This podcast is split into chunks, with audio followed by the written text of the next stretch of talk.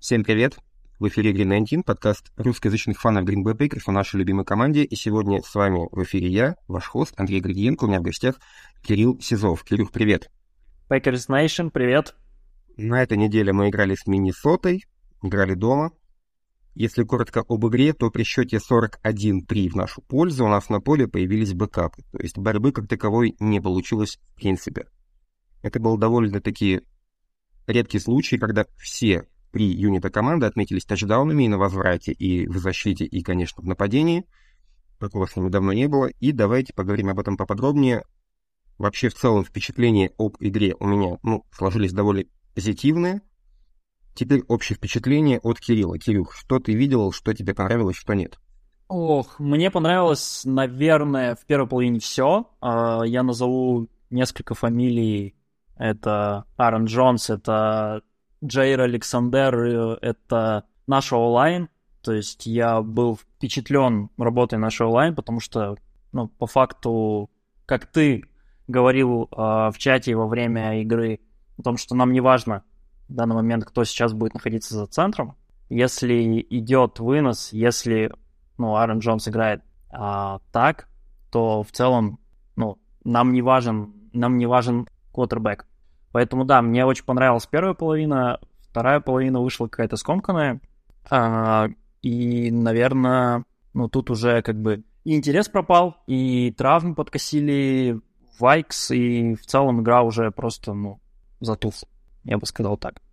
Какие у тебя претензии ко второй половине? Потому что, ну, тут первый тачдаун Казинса, там, по-моему, прилетел в корнербека Кори Балантайна, то есть это явно уже не основная обойма, то есть явно уже просто от, оставили э, на скамейке стартеров, э, чтобы они не получили лишнюю травму. У тебя есть какие-то претензии к самоотдаче бэкапов или просто к самому факту выпуска бэкапов, что надо было добивать до конца и выиграть там 58-3, или что, что не так? Слушай, ну да, у меня, наверное, ну не претензия, просто хотя... все-таки это дивизиональное противостояние, это, ну, это Вайкс, это проигрыш на первой неделе, и мне, как э, болельщику Пэкерс, хотелось, конечно, втоптать их в газон. Понятно, что футбол — это контактный вид спорта, мы можем также, там, любой игрок э, в Бейкерс может получить травму, как вот получил ее Дамар Хелмен, а, из Баффала и рисковать там стартерами в, при потенциальном выходе в плей-офф, конечно, не стоит, но, блин, мне хотелось, чтобы мы просто переехали а, с каким-нибудь огромным счетом. Вот, но это уже мои личные, а, мои личные ожидания и проблемы. Мы на самом деле много говорили по ходу сезона, вернее, второй его половины, о том, что нам надо бы просматривать бэкапы на позиции квотербека, я утверждал, что нам надо просматривать основного квотербека на позиции, все еще ли он актуален для нас как стартер. Ну вот мы предпочли в том числе поглядеть на бэкапов на позиции секондари, потому что мы знаем, что у нас Кейшон Никсон получил травму, и что будет, если ее получит, допустим, не знаю, там Даглас или а, Руди Форд, мы можем оказаться в весьма печальной ситуации. И все-таки надо было посмотреть и всех этих ребят, которые там где-то в глубине депчарта и выходят только в спецкомандах, как они справятся против там Кука и Осборна и пасов Казинса. Ну, посмотрели, не очень. Так что я, в принципе, ничего не имею против этого решения. Плюс бывает травмы, ну, совершенно на ровном месте, как в том году а, Боб Тонин в Аризоне. Помните, он там просто бежал с мячом, ну и порвал кресты без контакта. А бесконтактные травмы, они обычно бывают самые тяжелые. Так что ну, я в этом плане окей. Насчет Аарона Джонса. Слушай, э, нет ли у тебя некого когнитивного диссонанса от осознания того фактора, что у нас а, в какой-то веке лучший игрок в нападении это не квотербек? Потому что я считаю, что Джонс именно э, сейчас именно он наш лучший футболист нападения. Он двигает цепи, он, на нем завязаны все ярды, и я в канале писал статистику, что у него почти что не бывает а, выносов на негативные ярды. То есть он не как Дилан, который там 3-1, 4-1 упирается, долбится в стенку без набора. Это такой all-day man, который всегда нам что-нибудь дает. А, и вообще согласен ли ты с тем тезисом, что именно Джонс наш лучший игрок в офенсе, в офенсе или нет? Да, Андрей, безусловно, Джонс наш лучший игрок, и я не знаю, как бы сложился, э, как бы сложилась игра э, с Вайкс, если бы, ну, там, Джонс отсутствовал, или просто, ну, наша онлайн сработала плохо, и Джонс плохо бы сыграл, как мы бы двигали цепи и вообще набирали очки, потому что в первой половине Роджерс, ну, был какой-то блеклой тенью себя. Если бы не наш вынос, э, кто знает, как бы вообще повернулась игра. Самый сложный вопрос будет в следующем э, межсезонье. Если не ошибаюсь, у Джонса заканчивается контракт, который он подписал. Ему будет 29 или 20. А, подожди, я, я, извините, я тебя перебью. Он у него не заканчивается. Еще два года, но там очень сильно вырастает капхит ближе к двадцатнику. Вот в чем проблема. То есть либо мы его увольняем, либо мы его переподписываем на иных условиях, перенося этот кэпхит, куда-то запихивая в чулан, в долгий ящик там на 25-й год. Нам надо как-то с его контрактом что-то делать. Я бы на самом деле его, его продлевал, потому что мы видим, что он пока не подвержен травмам, и он все еще продуктивен и очень полезен, поэтому я думаю, что его нужно оставлять, что-то что-то делая с кэпхитом. Вот так. Да, поэтому если, ну, как бы отвечать на твой вопрос, то да, Джонс э, наш э, лучший игрок э, в нападении в этом сезоне. А непонятно, ну, ну, его надо беречь, и непонятно, как э, будет развиваться дальше события. Я бы тоже хотел его оставить, конечно. Давай тогда в целом посмотрим на сезон уходящий, потому что, ну, прошло 16 матчей, еще буквально пару лет назад это был бы конец регулярки, сейчас нас ждет еще одна игра. Четыре, четыре матча, не недели матча назад мы были в ситуации, когда нам для попадания в плей-офф нужно было выигрывать пять матчей подряд и ждать ошибок соперников, причем весьма многочисленных ошибок. И вот как-то вот так все сложилось, что спустя четыре матча мы находимся в ситуации, когда нам нужно выигрывать пять матчей подряд. Но уже ни на кого не надеяться, что облегчает ситуацию, но и соперники впереди посложнее, что усложняет ситуацию, конечно. То есть как было э, месяц, месяц назад 4 матча, ой, 5 матчей выигрывает, так и сейчас. Только тогда была цель подания в плей сейчас Супербол. Команда стала играть, но объективно лучше. Мы ситуацию а, свою выправили, мы имеем ну, вполне рабочие шансы на плей-офф. Если я все правильно понимаю, я пока не видел букмекеров, но если я правильно понимаю, мы, понимаем, мы идем фаворитами с Детройтом, ну, благо потому, что хотя бы играем дома. Мне кажется, что прогрессировали ну, реально все юниты команды, все без исключения. Кого бы ты отметил с положительной стороны, кого с отрицательной? Кто, по-твоему, внес больший вклад в а, то, что команда вернулась на, на рельсы нормального футбола, кто меньший? Я понимаю, наверное, что у тебя а, в конце будет а, по влиянию на улучшение качества игры, собственно, квотербек, а, но вдруг ты что-то что то придумаешь, скажешь иначе. Uh, давай, ну, начнем с, наверное, отрицательных, да, персонажей. То есть uh, мы с тобой, наверное, тут uh, придем к единому мнению, что очень сильно регрессировал Даглас. То есть ты, ну, вот пару пару минут назад говорил про то, что а вот вдруг, если у кого-то бы случилась травма, слушай, я бы очень сильно хотел, чтобы Даглас не играл.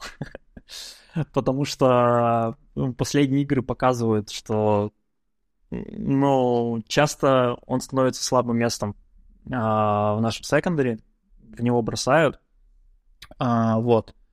По, по позитивным, наверное, моментам, по позитивным моментом я бы сказал, что, конечно, меня удивляет, как наш ГМ находит среди мусора хороших э, порой игроков, таких как э, тот же самый Руди Форд. Вот, я бы отметил э, игру Руди Форда, я бы, конечно, отметил Никсона, потому что в какой-то веке у нас есть какой-то возврат на кикофе, у нас в целом ну, есть игрок, который, блин, не теряет мяч при приеме. И это, ну, это реально, это реально нравится. вот. Опять же, тут можно отправить колкость в сторону Лафлера по поводу того, что у нас половину сезона или даже больше играл на возврате Роджерс а при живом Никсоне.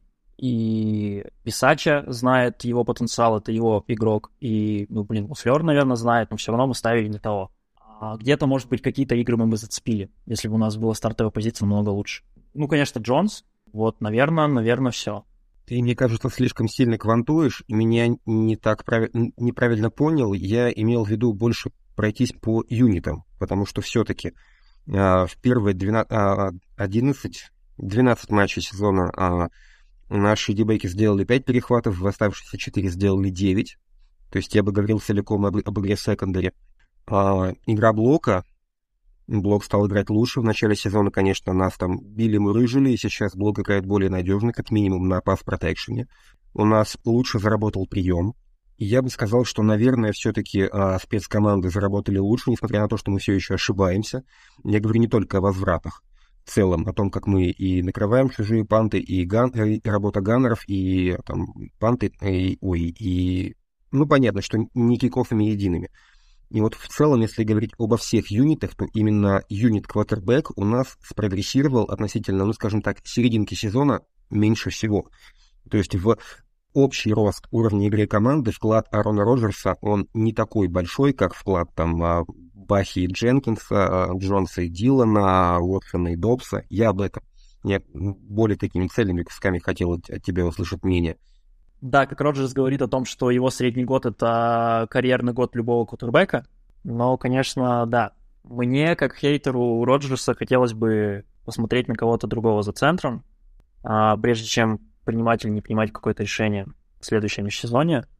Вот, но да, меня эта ситуация с тем, что мы никуда не движемся, никаких решений не принимаем, меня немножко фрустрирует.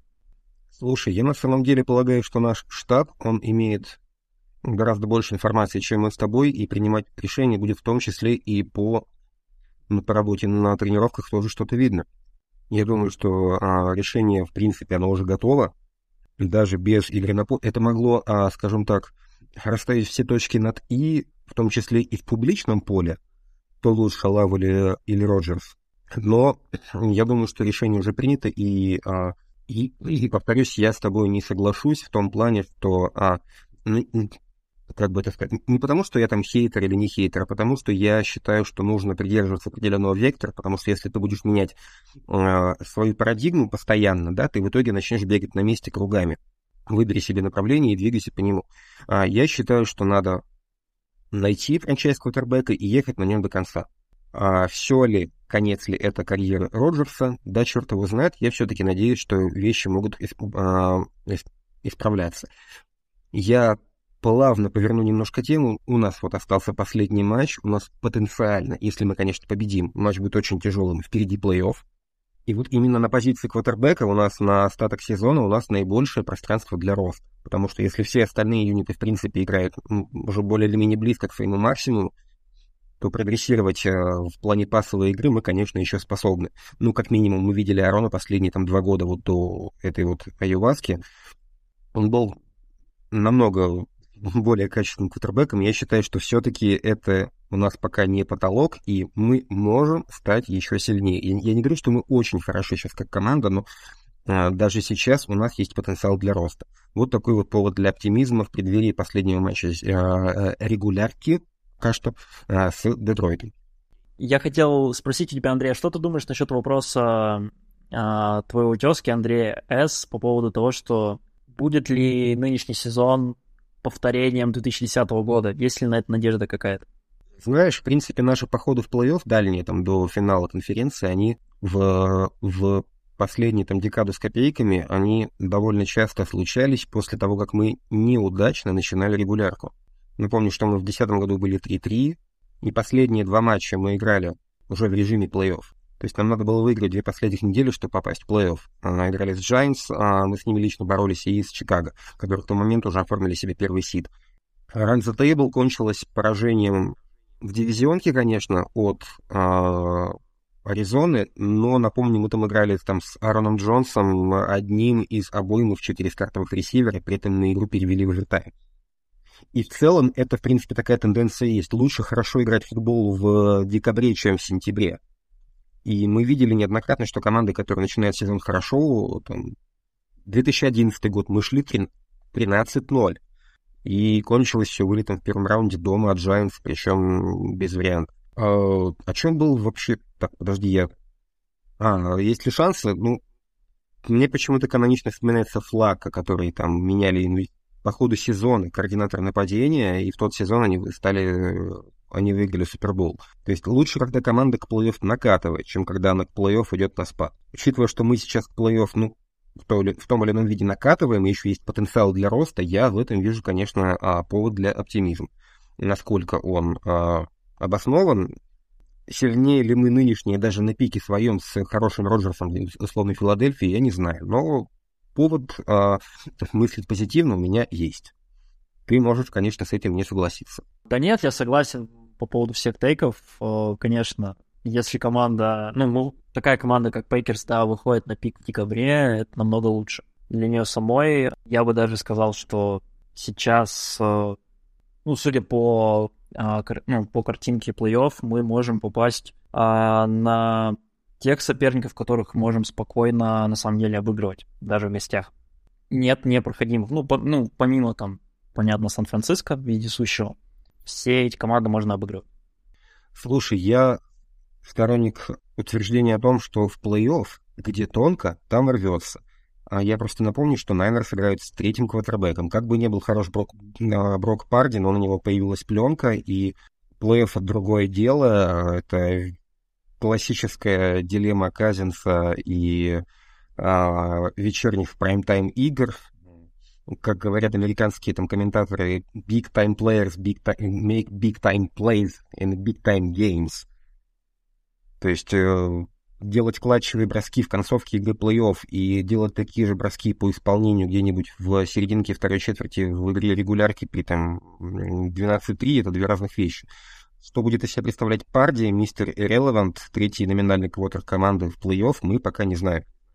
И, если честно, я думаю, что вот именно это и есть слабое звено Найнерс. Хотя, в принципе, я уже приводил статку, что там несколько лет назад в топ-10 по а, EPA на розыгрыш были два квотера Санфрана, Гаропола и Малинс, потому что, ну, просто Шенахан хороший, очень хороший тренер.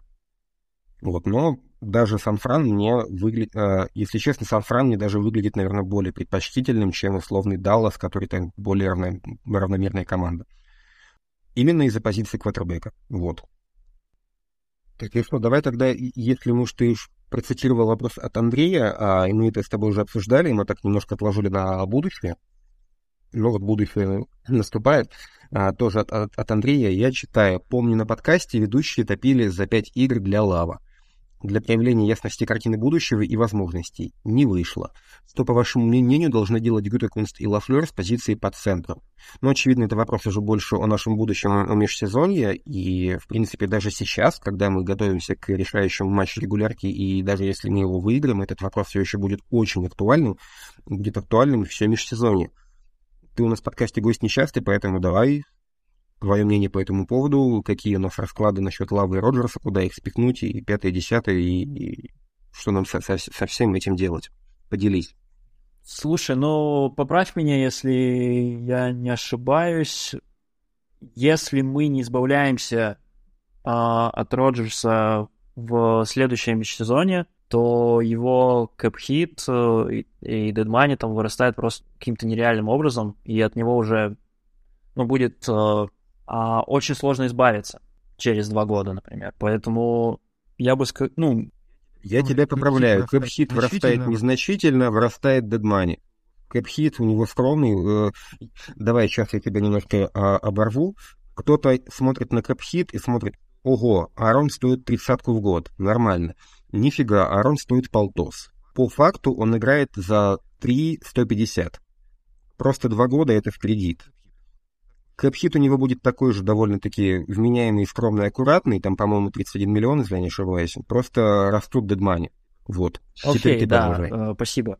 Поэтому я бы точно обменивал его, отрезал, не знаю, э, я хочу видеть за центром в следующем сезоне а, другого квотербека. А, будет это Лав, а, будет это кто-то другой, ну, неважно. Я бы хотел видеть какое-то изменение, потому что, ну, черт возьми, ему уже 40.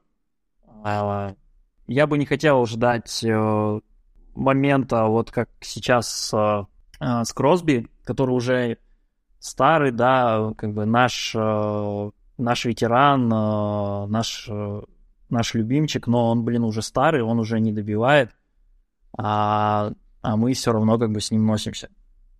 Хотелось бы получить какие-то дивиденды, и мне кажется, что следующий, ну, в следующий сезон, это, в следующем сезоне это как раз вот последний, наверное, вагон, в котором можем запрыгнуть и получить хоть какие-то активы за Роджерс. давай я тебе добавлю вводную. А, ты, наверное, не очень внимательно читаешь твиттер Кена Инглса. Ты, наверное, не знаешь, кто такой Кен Инглс. Это пацан, который а, расписывает все детали а, всей ситуации с кэпситом у Пейперс. Ситуация какова? Если мы, а, скажем так, зарплата Роджерса на сезон 23 года, она гарантирована в момент подписания контракта. Но она гарантирована Роджерсу, но неизвестно, кто будет ее платить. Если мы его отрезаем, мы получаем дедмани тут же автоматом за 90. Конечно, этот полтос с лишним, он расписан там на 4 года оставшийся, но суть остается сутью. Если мы его увольняем, мы его э, зарплату 23 года получаем в мертвяк. А если мы его обмениваем, тогда эту зарплату платит новая команда. То есть разница между уволить и обменять — это 90 с чем-то миллионов дедмани и 40 миллионов. Так что увольнять не вариант, только менять. Найдем ли мы покупателя, как ты считаешь? Вот пошли слухи. Ну как, слухов много, но вот э, заговорили о Майами. Конечно, найдем. Но, блин, это же Роджерс, это трехкратный MVP. Четырех. О, даже четырех, спасибо, что поправил. Четырехкратный MVP, поэтому, конечно, найдем. А, правда, мне немножко страшно за Арона, потому что с такой линией у Майами, мне кажется, его ждет такая же судьба, как и Туа. Отобьют голову совсем. И там уже не только Аюаска, и там дело не закончится. Насчет слушай обмена вспоминается какой-то, не помню, год, когда, прости господи, Брок Освайлер, помнишь такого квотербека? Когда ему дали в Хьюстоне там жуткие деньги, ну как жуткие, ну по тем деньгам, по тем временам большие, но, но на ему жуткие. Помнишь, как его Хьюстон менял в Кливленд, нет? Они, они отдали Кливленду Освайлера и в довесок дали пик третьего раунда, мол, заберите его окна. Взамен не получили ничего по сути, они отдали квотербека бесплатно и доплатили, чтобы него забрали. То есть, в принципе, а, если у тебя есть футболист, капхит которого кажется тебе не, не пропорционально большим, то можно даже вот такие вещи проворачивать. Это, в принципе, правилами не запрещено. Я понимаю твой тейк. Я считаю действительно, что Арон на полтинник в год не играет, но я еще раз повторюсь, я живу в той парадигме, что если у тебя есть франчайз квотербек, то ты на нем едешь. Если у тебя его нет, то ты его ищешь. Если он у тебя есть, то не надо его менять за мешок картошки или а, как-то него избавляться, иначе окажешься в ситуации Индианаполиса, который избавился от Пейтона Мэннинга, хотя у них был вернейший вариант с, лак, с лаком. А, и, и что? Ни Пейтона, ни Лака, ни Гаек, а Пейтон еще выиграл а, Супербол в Денвере. Ну, такая вот карма is a bitch. То есть ехать на Ароне до конца, пока он способен играть в футбол, а, и я не знаю, можно ли принимать решение по этому поводу. Вот мы же ехали до, до конца НФР, только когда он сам решил уйти, объявил об этом, тогда мы его как бы попросили освободить шкафчик. Я думаю, что надо делать вот так. Ты считаешь иначе, и тихонечку, полигонечку я, а, скажем так, дрейфую в направлении ваших мнений. Ну, да, вот пока я посыплю голову пеплом, мне кажется все менее и менее привлекательной идея оставлять Арона команде на, на новый сезон. Если бы у нас было что-то что лучше, чем Лав, а мы не знаем, кто такой Лав до сих пор, я бы уже был бы в вашем вагоне, а пока что я не готов к вам покупать билет на соседнее место.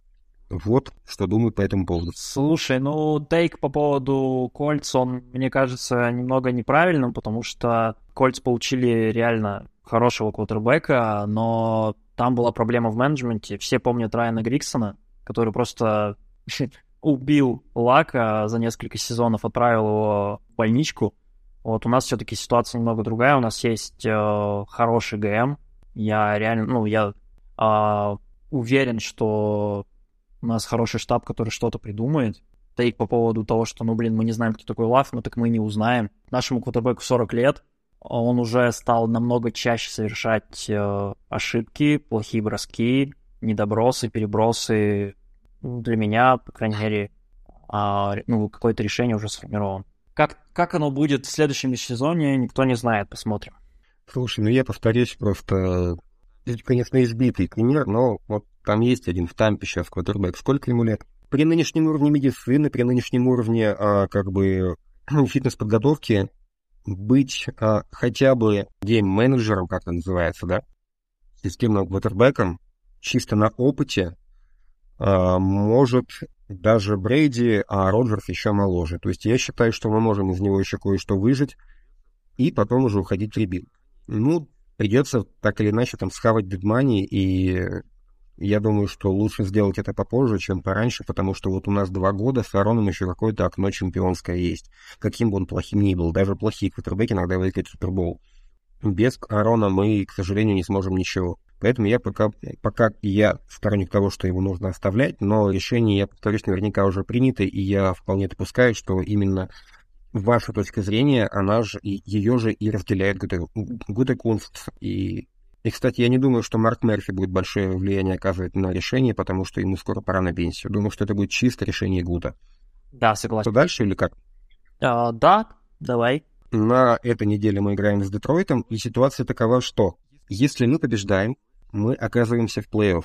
Если побеждает Детройт, то Детройт волнует результат матча в Сиэтле. Если побеждает Сиэтл и побеждает Детройт, в плей-офф Сиэтл. Если Сиэтл уступает и побеждает Детройт, в плей-офф Лайонс. И НФЛ развела эти два матча на разные временные слоты. Мы играем вечерний матч, наш матч заканчивает регулярку. Чем для нас это чревато? С одной стороны, если Сиэтл побеждает, то Детройт теряет мотивацию турнирную. Сезон для них закончен. Они выходят сыграть последние 60 минут футбола, футбола в году. С одной стороны, это хорошо, потому что Лайонс, которым не за, не за что бороться, это лучше, чем Лайонс, которые будут э, там воевать за каждый дюйм. Но, с другой стороны, мы много раз видели, как Лайонс способны удивлять а, дизайном плеев, play calling'ом, смелыми решениями в ситуациях, когда им ничего не нужно. В том году их offense был очень интересным. В этом они начали более или менее.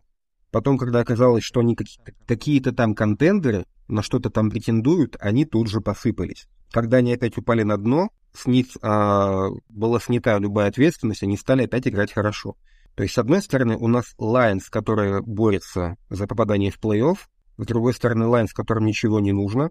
Какой из этих вариантов тебе кажется более предпочтительным? Да никакой. Ну, то есть, э, я не покупаю вот эту штуку про то, что если Детройт будет знать о том, что Сиэтл проиграл Рэмс, или там наоборот, Сиэтл выиграл Рэмс, и у них нет шанса а, попасть в плей-офф, они там, не знаю, пустят руки или там будут просто уже доигрывать сезон. Да ну, блин, ну что это такое? Но это дивизиональное противостояние. У них тренер, который там кусает коленные чашечки а сопернику, отжимается вместе с ними. Ну, то есть, э, блин, я думаю, что Детройт выйдет биться в любом из вариантов и навяжет нам борьбу. То простого, простой игры ожидать не будет. И я бы вообще бы не рассматривал такой вариант, что Детройт э, может просто там, ну, условно сдать игру, спокойно доиграть сезон. Я вот не верю. Я с тобой полностью согласен, и я даже напомню, что в 2019 году на последней неделе Львам не было нужно вообще ничего, а мы боролись за первый посев. Ой, ну, не помню, посевли, мы боролись за боевик. И выиграли мы удар Мейсона Кросби а, с нулями на часах. То есть нам Детройт, которому не было нужно ни черта вообще, он нам дал очень серьезный бой, и мы еле-еле забрали тот матч. И в том матче настолько был плох Роджерс, настолько часто перебрасывал, что мы выбрали Джордана Лава. Вот мы опять возвращаемся к плохому Роджерсу, который бросает по воробьям. Вся эта цепочка славам была запущена именно после той игры. И Детройту не помешало а, отсутствие мотивации выдать хороший футбол и потрепать на нервы. И я думаю, что независимо от победы а, или поражения Сихокс, Детройт будет биться. Возможно, это повлияет на плей-коллинг, а, но то, что как-то нам это облегчит жизнь, я не верю. У каждого из этих вариантов есть плюсы и есть минусы, и я также считаю, что нет какого-то из них оптимального, и и можно плавно перейти к вопросу Германа, который он задавал еще в чате, потом в комментариях. Герман нас спрашивает, верите ли вы, что Лига хочет Роджерса в плей-офф специально составила удобное для Пейкерс расписание? И удобное ли оно на самом деле? Или раскрепощенные ли вы без шансов на плей-офф даже опаснее? Ну, насчет шансов Львов на плей мы а, ответили, а в теории заговора о том, что НФЛ как-то нам подыгрывает, перемещая матч на вечерний слот, ты это, в это веришь или нет? А, да блин, ну это же повысит просмотры. То есть, окей, а, игра, дивизиональное противостояние, где обе команды могут а, выйти в плей-офф, то есть имеют ну, хороший шанс на выход в плей-офф, это соперники. Таких игр бывает на самом деле мало. Я даже вот сейчас на скидку не могу вспомнить там Была ли такая в прошлом сезоне игра? По-моему, нет. Поэтому, конечно, Роджерс повышает просмотры, это легендарный фотобэк, все такое, да. Но можно процитировать э, э, нынешнего классика, да, Оксимирона. Все переплетено. Вот. Нет, я, опять же, не верю в эти теории заговора. Я думаю, что, ну, то, опять же, тут все упирается в деньги, в просмотры, охват аудитории. Я с тобой полностью согласен. Давайте просто, просто подумаем, попытаемся рассуждать логически. Если бы матчи шли параллельно, в каждом штате, в Вашингтоне, в Мичигане и в Висконсине поглядели бы по одному матчу. А так, ну, я знаю, что исход матча в Сиэтле э, повлияет на ход матча Green Bay Детройт, я, наверное, посмотрю Сиэтл Сихокс. А то же самое будут смотреть и в Мичигане, потому что это влияет на шансы на попадание в плей-офф Детройт. И в, Сиэтле, если они победят, конечно, они будут смотреть матч Детройт-Грин Бэй. То есть, по сути, мы просто в трех штатах мы удваиваем аудиторию игрового дня НФЛ. Насчет теории заговора, ребят, у а, Роджера Гуделла. Я сейчас прошу болельщиков Новой Англии уйти от а, наушников, нас слушать, возможно, вам это не понравится. У Гуделла нет задачи зачморить Тома Брэди, поймав его за руку на жульничестве или Билла Беличика. Это ваши э, домыслы. У Гуделла две основных задачи в качестве главы э, комиссионера НФЛ. Первая — это заработать побольше денег, а вторая — это заработать еще больше денег. Иных задач у него нету и увеличение аудитории всех э, воскресных матчей путем разнесения двух значимых игр на два разных слота, безусловно, пойдет на пользу рейтингам и, собственно, прибыли лиги. И давайте еще не забывать о том, что если Сиэтл э, уступит, то фактически матч Lions и Пэкерс будет первым матчем плей-офф. Если Сихокс уступают, то победитель матча Green Bay Детройт идет дальше, а проигравший едет в отпуск. Это уже будет плей-офф для обеих команд. Разумеется, подобный матч вынесли в отдельный временной слот. Так что удивляться этому нечего, теории заговора тут искать не надо. Ничего личного, просто бизнес. Вот и все. Герман, ты, я так понимаю, все-таки это больше в шутку спрашивал. Ну, хорошая шутка, но ну, возможно, что кто-то вот принял всерьез. Вот Эдвард в, комментариях уточняет, действительно ты так думаешь. Я надеюсь, что мы Эдварду все пояснили. Хорошо, последний вопрос, Кирилл. Я не спрашиваю об исходе матча против Детройта. Я попробую вопрос сформулировать так. Как бы ты выстроил game plan Green Bay Packers на матч с Lions, зная Lions, зная нас, зная турнирную ситуацию, зная погодные условия? Как бы ты строил game plan в защите и в нападении или в целом? Как тебе проще? Слушай, я бы, наверное, говорил о том, что нам нужно больше выносить. То есть, опять же, делать все, наверное, так же, как это было с uh, Likes. Выносить и не держать подолгу мяч. Но ну, это уже задача Роджерса, то есть выбрасывать мяч побыстрее, потому что uh, я немного беспокоюсь насчет uh, пасраша Lions. У них uh, реально очень задорные, хорошие, молодые рашеры. Хатчинсон и Хьюстон, по-моему. Вот, и я бы не хотел, чтобы Эрона месили, как бы, вот, поэтому хотелось бы, конечно, выноса и быстрых скинов, быстрых э, пасов э, на принимающих. А вот потому что все-таки secondary э, Lions э, обескровлено, по-моему, там Акуда вылетел, если не ошибаюсь, их лучший корнер, поэтому, ну и плюс это последняя защита лиги. Я дополню твои рассуждения. С, в матче с Миннесотой мы увидели большое количество ошибок от Казинса, это связано как бы ну, с тем, что он не любит ответственные матчи, дивизионные матчи. И это связано с тем, что у него была обескровлена все-таки линия. Там были потери. И он много ошибался. Если кто-то помнит, а, то Гофф а, в матче с нами на девятой неделе кинул перехват, и с тех пор он больше не бросал перехватов. Сколько же матчей подряд, получается, Лайонс без перехватов играет. То есть ожидать ошибок от нападения Детройта нам, к сожалению, не приходится, придется ковать, свои, ковать свое счастье своими собственными руками. И я бы дополнил, я с тобой согласен, а я бы хотел увидеть короткую игру, и я бы уделил максимально возможное внимание попытке контролировать часы.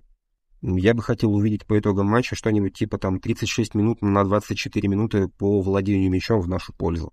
Я бы оставил Голфа без мяча. Вот так вот я тебе дополню. Ну что, слушай, мы с тобой долго не планировали, вопросов нам сегодня много не, задали, у тебя там уже время... Есть вопрос, а... извини, перебью тебя, у нас появился тут вопрос другой, как бы, возможно, он, конечно, опять же, повторяет тот э, диалог, который мы уже, который у нас уже был по поводу соперников плей-офф. Вот Артур э, написал о том, если заглянуть вперед на возможную э, игру Wildcard, кто был бы наиболее удачным противником для нас? 49-й с молодым, но очень дисциплинированным и не по годам серьезным квотербеком с Миннесотой, традиционно опасный для нас в Доум-арене, с Далласом исторически удобным, или с Иглс, уже обыгравшим нас в этом сезоне, или наши шансы с любой из этой команд малы в равной степени. Спасибо.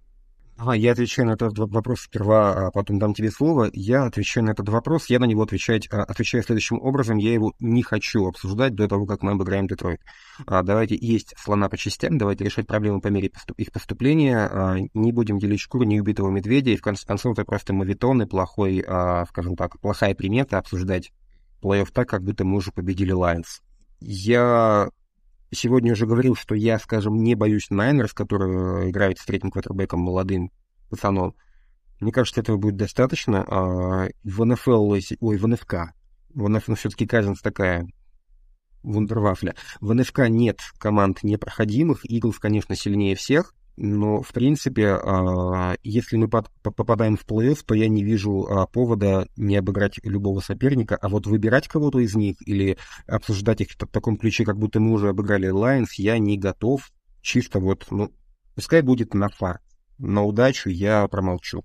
Ты что-то думаешь по этому поводу? Слушай, ты, ты прям озвучил мои мысли. Да, я бы не хотел сейчас думать о том, а кто для нас более удобен, вот, потому что еще есть одна неделя, где, там, не знаю, у тех же 49-х может, или там, не знаю, у может вылететь какой-нибудь Майка Парсонс или там Дак Прескотт, и это уже будет, это уже будет не тот Даллас, вот. Или так же, как с Иглс, например, там. Хёртс еще раз травмируется и вылетит. Поэтому давайте, да, дождемся игры с Детройтом, и уже после этого будем думать о том, кто для нас более предпочтителен.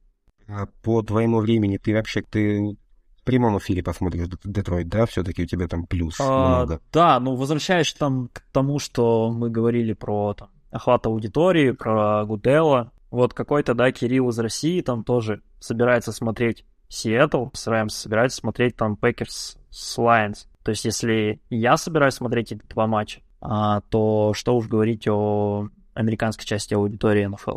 Я не знаю, посмотрели на самом деле. Я, к сожалению, за последнее время подрастерял интерес. Я, например, не знаю, кто там от АФК выходит в плей-офф. Ну, то есть, кто выигрывает дивизионы, я знаю, а кто борет, борется за дикую карту, уже нет. Вот. Поэтому я не факт, что посмотрю Сихокс Рэмс, хотя, если бы это были Сихокс Найнерс, я бы Шенахана включил бы. Что там в АФК, расскажи, расскажи мне. Слушай, там сейчас э, Wildcard бьются ну, там интересная ситуация по поводу Ravens и Chargers. Chargers наконец-то выходят в плей-офф, а, уже точно. И сейчас как бы а, последние, а, последние недели, от последней недели будет зависеть, кто, а, кто будет выше, Ravens или а, Chargers, потому что либо Ravens, либо Chargers попадут 100% на Jaguars. А это очень, ну, удобный соперник в плей-офф. А Последнюю путевку сейчас разыгрывают, если не ошибаюсь, в Майами. Пока туда попадает Патриотс. И, опять же, я думаю, что Патриотс останутся, потому что в Майами уже некому просто играть за центром. Все поломанные. А Джетс, по-моему, уже потеряли все математические шансы. Ну, вот такой был, конечно, сезон. Довольно странный, что мы проигрывали командам в моменты, когда они были прям на пике. Вот Джетс играли, ну, действительно хорошо, когда нас обыграли, потом посыпались. Вашингтон был хорош, потом посыпался, и вот как-то вот нам не везло с соперниками именно в моменте весь э, всю осень. Вот так. Защитники Роджерса посмотрят на Джетс и скажут, вот, э, ребята решили найти себе франчайза, нашли Уилсона, э, который загубил все шансы команды на плей-офф, да? Попробовали, называется. Ну, давайте мы теперь в Джетс обменяем Роджерса. Дорожка накатана, мы туда уже меняли франчайз квотербеков, почему бы нет. Ну, это, это, эта байка уже не, не первой свежести, так что не будем ее вспоминать. Будем, наверное, даже на этой оптимистичной ноте обсуждение наших шансов на плей которые не как там пять недель назад, меньше, одной, меньше одного процента, а больше 50. А, будем завершать наш сегодняшний подкаст. Спасибо, что пришел. Давно тебя у нас не было. Ну, конечно, сложно под твой часовой пояс сибирский, сибирский подстроиться. А, рад был тебя слышать. Спасибо всем нашим слушателям, кто были с нами сегодня. Готовимся к матчу Lions, смотрим Touchdown ТВ, читаем Packers News в телеге и болеем за Green Bay Packers. Кирилл, спасибо, пока, удачи тебе и всем нам. Да, спасибо, что позвали. Ура!